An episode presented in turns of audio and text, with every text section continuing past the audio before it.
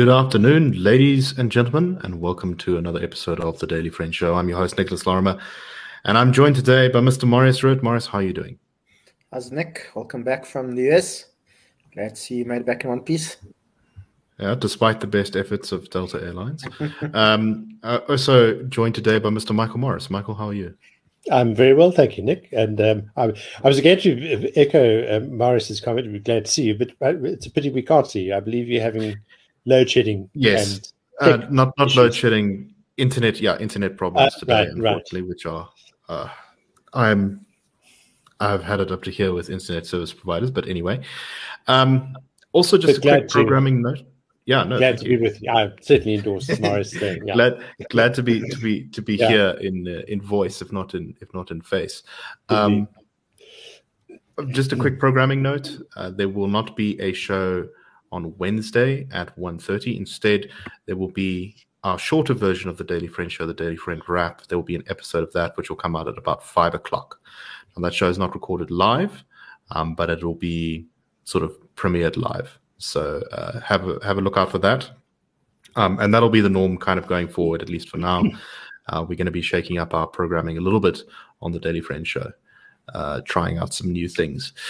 So, without uh, any further interruption, let's start off with our story today. And this is from one of South Africa's most, um, I think, charismatic and forthright uh, CEOs, and that is Neal Froneman of Sibanye Stillwater, who says that Sibanye Stillwater is going to be taking down criminal kingpins.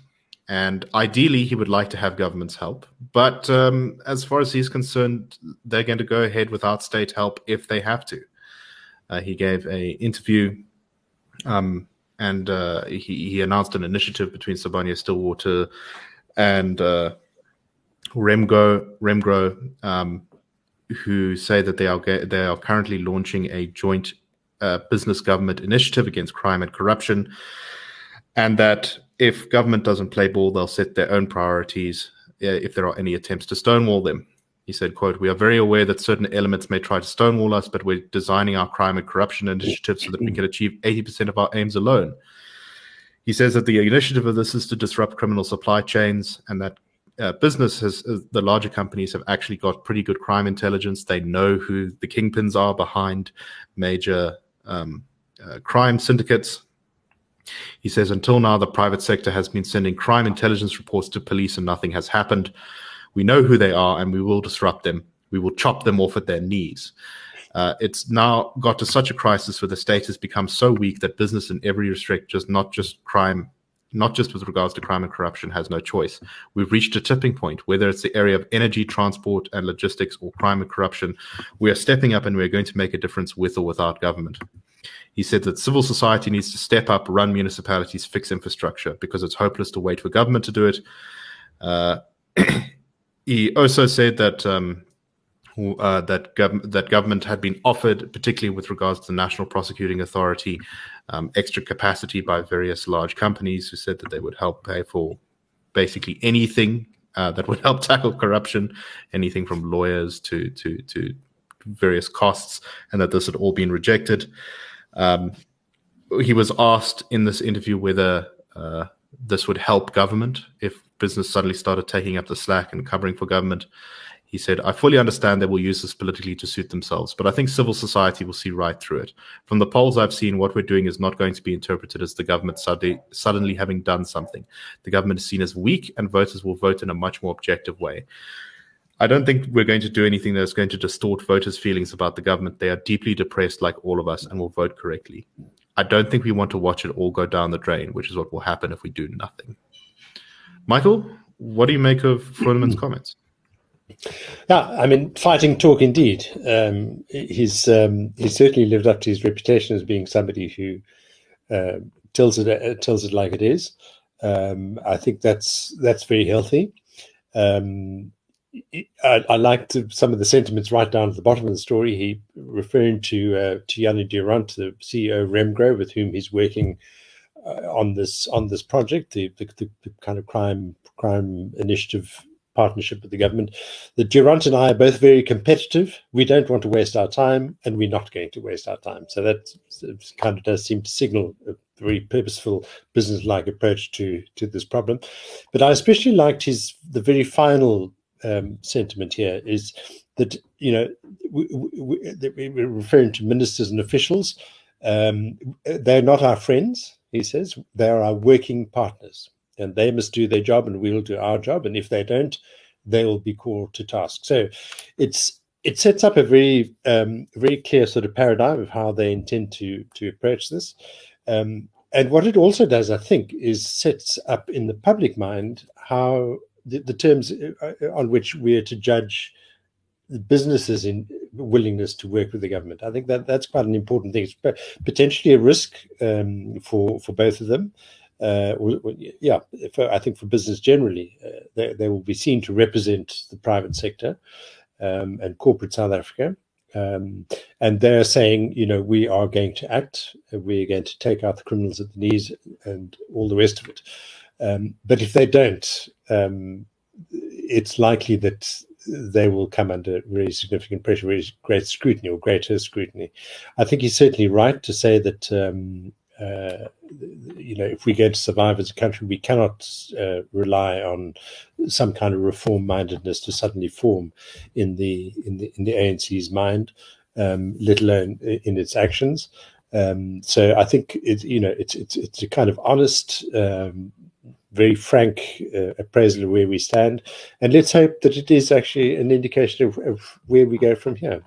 Whether you know that it is uh, in fact going to deliver the results that he seems to suggest uh, he's determined to uh, to achieve. Yeah.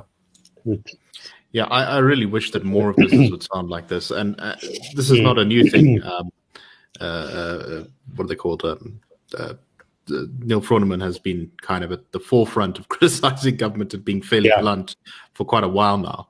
Um, so this is no surprise coming from him. Mm. But I, I, I, really like his call for civil society to be more active mm. and to, to engage more in this. And I also I kind of like the fact that he sort of says that you know he thinks that there will be political change, and I think yeah. there's a version of um, wanting the government or, or, civil society to step up and fill the role of government, which kind of is a bit naive in that it thinks it, it kind of almost views the state as becoming completely irrelevant. Um, and therefore, the private sector will be able to run everything, and then the country will be some kind yeah. of sort of libertarian paradise. But the state's not going to go anywhere. Um, no. Mm. Even even in a country as dysfunctional as DRC, the state is still able to extract resources from the uh, from people who are actually producing things, making mm. making stuff. So it's a kind of without improving the state in some way, um, it's always going to remain this kind of lodestone around the country's neck. Uh, uh, yeah. Even even if you can kind of stabilize the ship by civil society becoming more active. Yeah, and there tends to be this this. Uh, I, I, like that word naive. Sorry, I'm butting in here briefly, but the, the, this notion that is very popular um, among people who you know who who'll say, "Well, politicians are a waste of time, and, and we can get by without them." Well, actually, we can't for exactly the reasons that you said. That you know the state is is managed by elected officials. That's just how it is, and it's how it should be. Um, and people should be focusing on making political choices. And as you say, it's it's very good that Froneman addresses directly. He anticipates people thinking differently about how they vote, and that you know the, that election, that electoral process is central to how the state functions. I think uh, may have somewhat tipped his uh, political leanings when you suggested that the people will quote vote correctly. I, I saw that. um, yeah. Marius, what do you make of all this?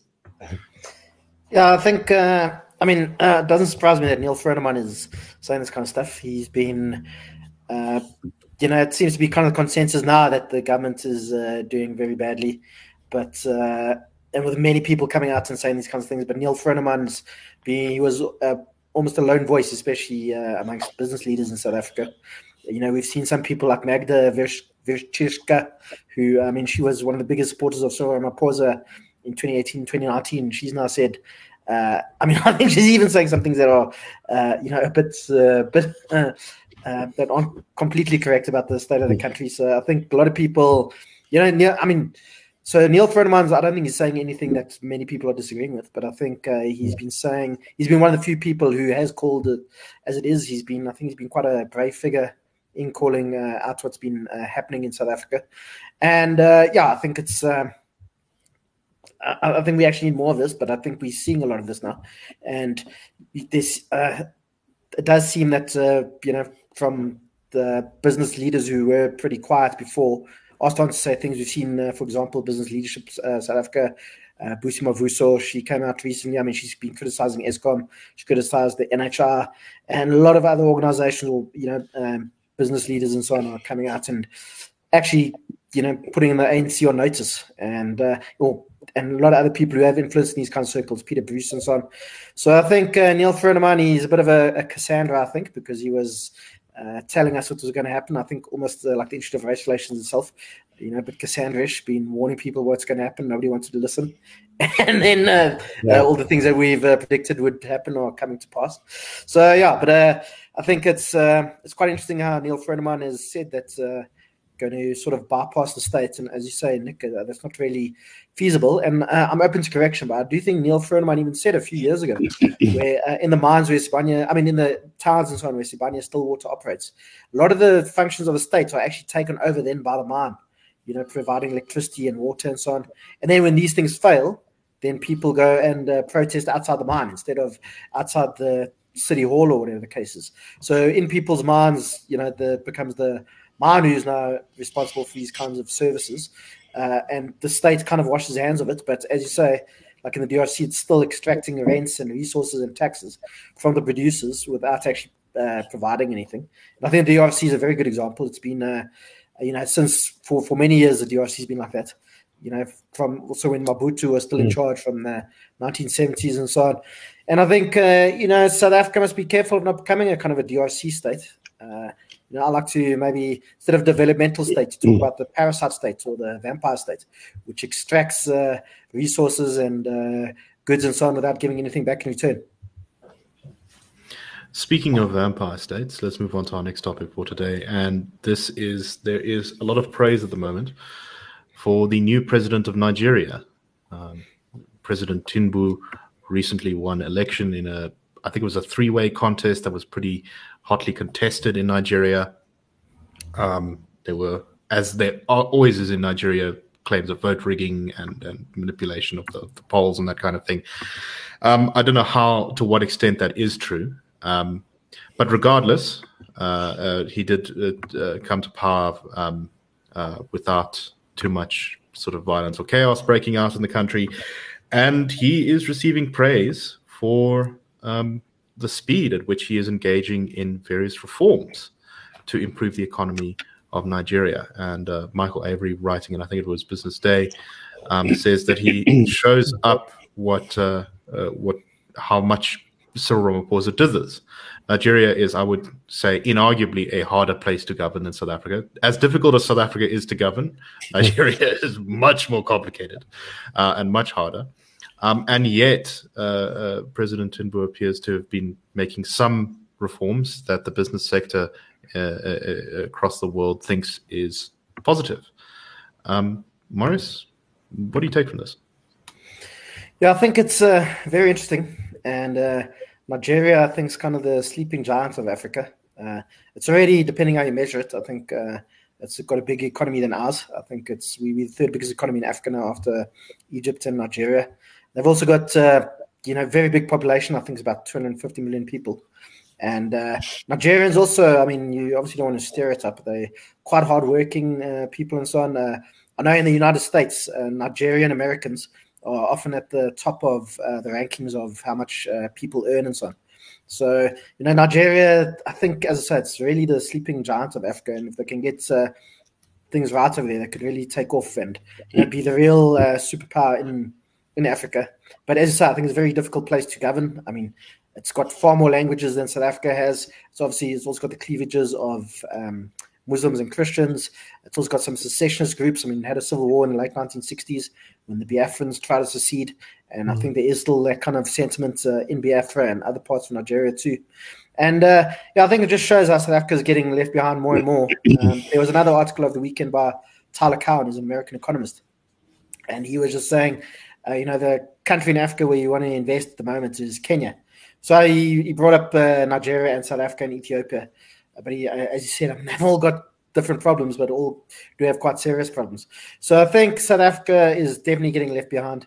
You know, uh, we have Nigeria, we have Kenya. There's a lot of other countries that are already starting to get things right. Even Angola seems to be, you know, sort of getting onto the right path. It's starting to crack down on corruption. It's uh, doing things like letting the uh, the currency uh, be free floating and so on, and not uh, be managed. So, so, and I think South Africa's we we we just gonna, you know, we, we're to make mistakes that other African countries have made in the past 30 or 40 years, but just repeat those mistakes before we actually start reforming properly and, you know, uh, getting the and uh, uh, and getting this potential that we actually have in South Africa, actually finally harnessing it. And we, like as we all know, that South Africa's got this great potential, but well, just pity about the government. Yeah, indeed. I mean, you know, Nigeria it always always amazes me that it, it has this enormous population of, of about I think it's 220 million now mm. uh, estimated. Um, something like a fifth of Africa lives in Nigeria, and mm. it has for so many years been kind of in many ways the poster child of what what we might call that vampire state, with this incredibly dysfunctional government, but that one that survives and continues to be sort of influential by living off of oil revenue which Nigeria has for, for many years. But um, uh, you know, as you say, if they if there's positive political reform there, Nigeria's potential to sort of take off and really leave South Africa in the dust is, I think, quite um, quite startling. And you mm. and you know, as as as many countries around the world, such as uh, China or, or India or even Indonesia, to some degree, have proven, you don't actually have to have a fully, you don't have to have the full raft of mm. sort of functioning free society tech check boxes in order to actually start making significant economic and prosperity progress. Um, uh, Michael, what do you make of this? Hmm. I think I think your last point is a very good one. You've got to get some essentials going, and I think it creates momentum. It creates uh, the kind of direction of, of, of, movement that you want, um, and you build on that. And, and, and, as we've said, I think often on the show, none of this is rocket science um, Michael Avery in his column sums up the, the sort of Nigerian approach crisply when he says that uh, Tinubu set about implementing a program of reform that essentially centered on diagnosing what needed to change. That's a very basic thing. Here in this country, we have excellent think tanks like the IRR, but other people looking at this constantly, experts in education, in the economy, in mining, in services, and so on so the information is there, the data is there, the, advice is there, the options are there. You focus on what needs to change. You work with the private sector and communicate it broadly with the public sector and the cabinet. And so you get this, uh, you know, kind of sense of people all working in the same direction. You build an army of allies. Is quite a nice phrase that Avery uses in implementing the reforms and by linking performance to improved pay and not the other way around. This is a big problem that we often face. And then zero tolerance for corruption. But these are not, um, you know, uh, difficult things to do. They're simply things that require clear thinking, uh, an ability to to get people to sign on, to coalesce around these these very basic ideas, and then you, you have action. Get people to actually act on what it is that you're expecting them to act on.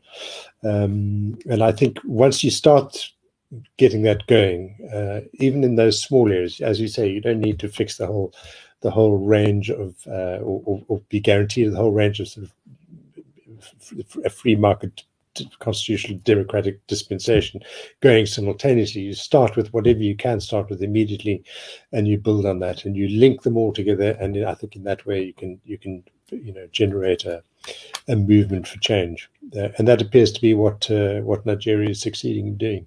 And there's no reason why we can't do the same.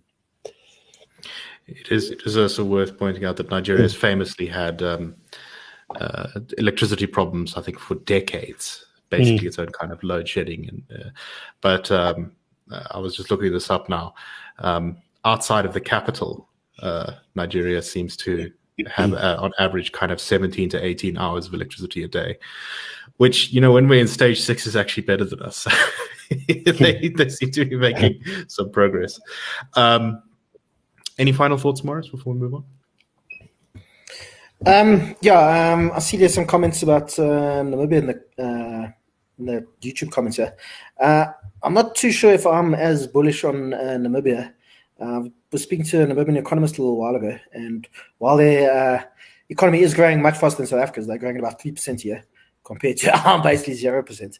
They also have uh, quite a few problems there, while, uh, whereas a designated employer, South Africa is somebody with more than 50 employees. In Namibia, apparently it's more than 10. So if you employ more than 10 people, you've got to follow various BE laws.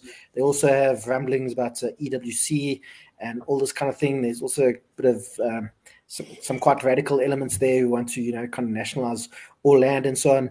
And also the fact uh, this economist I was speak, speaking to was saying the fact that they uh, the Namibian dollar is pegged on a one-to-one basis to the rand is actually a bit of a problem. He, uh, in his opinion, he thought the Namibian dollar needs to be a little bit weaker, and that's actually a bit of a break on the Namibian economy. And just, I mean, finally, just uh, from a uh, absolute point of view, they've only got about two million people. They've got as many people as Joburg has. I mean, I'm so, sorry, not even. I mean, about half as many people as Joburg has. So, just from that kind of point of view, I think there's a sort of a cap on uh, the potential Namibia has. And of course, I mean, it's uh, we've seen that it does have. Uh, it's got lots of the same kinds of. Um, uh, advantages South Africa has. I think a fairly uh, educated population, decent infrastructure, and there's got. Uh, I think uh, there, there's. I'm not sure if it has been discovered. I think there might be quite a lot of oil off the Namibian coast and gas and so on. So it's definitely a place I think to look out for. But uh, I'm not sure if it's you know going to. It's got quite the potential of somewhere such as uh, Kenya or Nigeria. But it's definitely some place to watch. And I think probably a lot of South Africans are consider Namibia as a bit of a bolt hole if things uh, if things do start going pear in South Africa, if we do get President Julius Malema next year. Yeah, I I do think that uh, human capital is sometimes undervalued, or at least just sheer population size is sometimes undervalued by some economic analysis as to how much it can really increase the dynamism of your society. And I think it really is difficult to, even when you've got things going well, um, as as a country like you know Botswana does have things that we don't like in its economic policy and I know it's it's quite restricted on foreigners, for example, and that kind of thing. Uh, but it's been generally run reasonably well for a long time, and yet it's still just not like an economic powerhouse. And I think that's just mm-hmm. basically because it's got too few people. Uh, and I think yeah, and also always going to have that problem too. Botswana's got big problems when the diamonds run up. They've been trying to diversify, but uh, they haven't really managed to. And also, there does seem that the government is becoming a bit more uh, strict on civil and uh, other political liberties and so on. So right. Botswana is also a place to, I think, be a little bit concerned about. Obviously, it's working pretty well, but um, yeah, I think uh, the future could be a bit uh, a bit rough. Right, and I think it's no surprise then that the, the sort of major emerging huge economies of the of the 21st century, um, particularly in Asia, India, China, uh, uh, Indonesia, all have very big populations. Um, mm. I think it definitely does add to that. And also, I mean, uh, the also the issue of growing population. I mean, this is why India's this is why 21st century will be the Indian century, not the Chinese century, because China's population is shrinking. They're only going to about mm. 700 million people by the middle of the century, whereas India's population is growing and it's much younger. Far more people in India are under the age of 30 than in China. So that's mm. also mm. a, a big uh, big benefit for India compared to China. Yeah, even though they have a long way to go still in, in catching up to China, I think they're making. Mm incredible progress. Um, all right, well let's let's let's move on to um, I think this is maybe our last story or second last story, and uh, the electricity minister Ramokgopa. He's um, I think he's been pretty active in the media. Uh, he's certainly given us a lot of things to talk about, um, including uh, infamously his corruption's not really the problem uh, uh, quote, which is sort of true, but also sort of not true at all. Mm. um, but anyway, uh, he has been talking a little bit about um, drawing up a new plan to have more private sector input and building generation uh, capacity for the grid. Um, this does actually run contrary to, I think, what uh, Minister Gwede has suggested at various times, which is that we can just fix the coal powered fleet and then that'll be fine. Um, uh, Ramokgopa seems to be taking a different approach, which is that we really do actually need new power plants, which I think is not particularly controversial uh, amongst people who pay attention to this stuff. Hmm. Uh, he says uh, that he would like to involve the private sector, and um, he's working on a model which would see the private sector finance, build, and operate electricity products um, for a short amount of time before transferring it back to government control. presumably back to Eskom. Uh, he also says that the issue of tariffs is going to be important because you do not want energy to be unaffordable or to be exclusive domain of the affluent and the rich, undermining our ability for universal access of connecting the poor onto the grid. So you can see the complexity of this equation. There are multiple variables that require attention. So there's definitely something in this that sounds reasonable, right? Getting the private sector to build and operate power stations sounds like a good idea. Um, here's the the devil in the detail here, which is he says short period before transferring it back to government. I don't really know why it necessarily needs to go back to government. I mean, apart from the fact that he's uh, ideologically captured by the state centric worldview. Um, but this is going to be the real sticking point. What company in their right mind would say, yeah, no, sure, we'll build your new power plant, your new nuclear power plant, your new wind farm. Uh, we'll put all of our money and risk into building it. We'll we'll run it for two years and then hand it back to government. Mm. I think he needs to be very careful with this whole short period. Uh, otherwise, no one in the private sector is going to come to the table. I don't think. Uh, Michael, what do you make of this? Mm, I think that's exactly right. We saw a similar thing, I think, with the um, attempts to to get the private sector interested in, in the rail. It's a very good idea in, in, in principle. Um, but the early ones, and I'm not sure. I think there was there was some some sort of late development of that score, but some of the early attempts to encourage uh, investment in two of the big routes. I think Gauteng to to Durban to KZN, and another one in the Eastern Cape. Um, they'd set such a short time scale for the for for such a project that it, it simply it simply wasn't wasn't uh, viable financially or commercially, um, and and they and they weren't there weren't any takers for at least one of them. I, I, can't quite remember now if that was actually altered and they had some further success, but clearly you know there has to be a good dose of, rea- of realism with any of these kinds of things, thinking in terms of of partnering with the private sector, which I think is a good thing. Um, uh, uh, there's a lot that can be done, both in with electricity, with schooling, with healthcare, right across the, the economy, I think. But it must be based on a kind of thoroughly practical, realistic um, schema that you know people understand you know the, how long it's how much needs to be invested and and and what it's going to take to attract that investment which is uh, you know a workable plan essentially but a short period as you say that doesn't sound that doesn't sound really appealing at all or wouldn't sound appealing to investors mm. and uh, Morris I think this is really where we see how ideology is is the central problem in in in policy reform mm. in South Africa. Here, you know, we see the more, I guess, the slightly more pragmatic arm of government saying, "Okay, fine." Fine, fine, fine. Everything is going wrong. You've twisted our arm enough. We'll let the private sector do something but only under the condition that we ultimately reap all of the benefits, get to take full control of it in the end, and uh, they have to put up all the risk. It's as as long as you just keep thinking that the government ultimately has to be the final solution for all of these problems, there's not going to be any any real progress. I think in fixing South Africa's issues. Yeah, I think that's it exactly. I mean, just I mean, as Andre de Ruyter said in his book, the ANC, um, you know, senior people the ANC are still going around calling each other comrades, and they're still stuck in this old uh, you know, worldview. I think this is even why we have this uh, anti-support of Russia. Leaving aside all the other um, issues, I think to a large degree they still kind of think of Russia as the Soviet Union, and the Soviet Union used to support the ANC in the struggle against apartheid.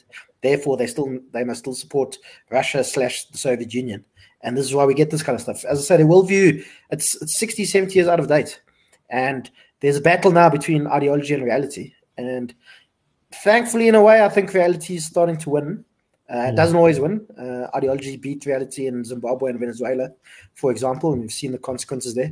And while I think there's a big struggle in South Africa between ideology and reality, reality has sometimes has the upper hand. I think and we're seeing in these, you know, kind of the thin end of the wedge. You know, like kind of allowing privatization, and you know, it's just starting to get that the kind of pulling the first little uh, thread on a jersey to start, uh, you know, for the whole jersey starts sort of coming apart. And I think that's what we're seeing there.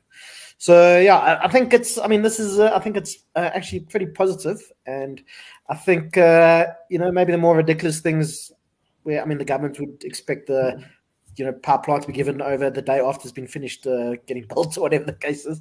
But I know uh, uh, I think maybe it's a good way of solving our electricity problems, but I think we've got a long way to go. And you know, it seems like Ramokgopa is actually trying to do the right stuff a lot of, uh, a lot of the time. And maybe he wasn't the worst guy to for, for this position. But I mean, as uh, uh, one of our writers, uh, the Daily Friend, Jonathan Katzenellenbogen said, uh, when the Soviet Union ran out of uh, vegetables, they they appointed a minister of vegetables, and it's kind of the same thing in South Africa. Appoint a minister of electricity when you start to run out of electricity. So let's hope we never get a minister of uh, oxygen or something like that in South Africa. I I do just want to make a final point here, which is that we sometimes use ideology as shorthand, but really, what I mean when I say ideology um, is this sort of outdated 1970s Marxist claptrap, uh, which kind of infests government. I'm I consider myself a fairly ideological person. Uh, in favor of free markets and liberal political institutions, um, and I think I think really the problem here is very specifically the the ideological approach that government has taken, uh, which is to always favor the state, to always centralize power, to always um, assume that problems are caused by saboteurs and not by its own failings. But anyway, we're out of time for today. So we hope that you found the show interesting. Just a reminder, there won't be the normal show on Wednesday. There will be the Daily Friend Wrap show on uh, in the evening, which will come out at around five. So have a look out for that on the podcast apps and on YouTube. And with that, uh, I hope you all have a wonderful day. Cheers, everyone. Have a good one.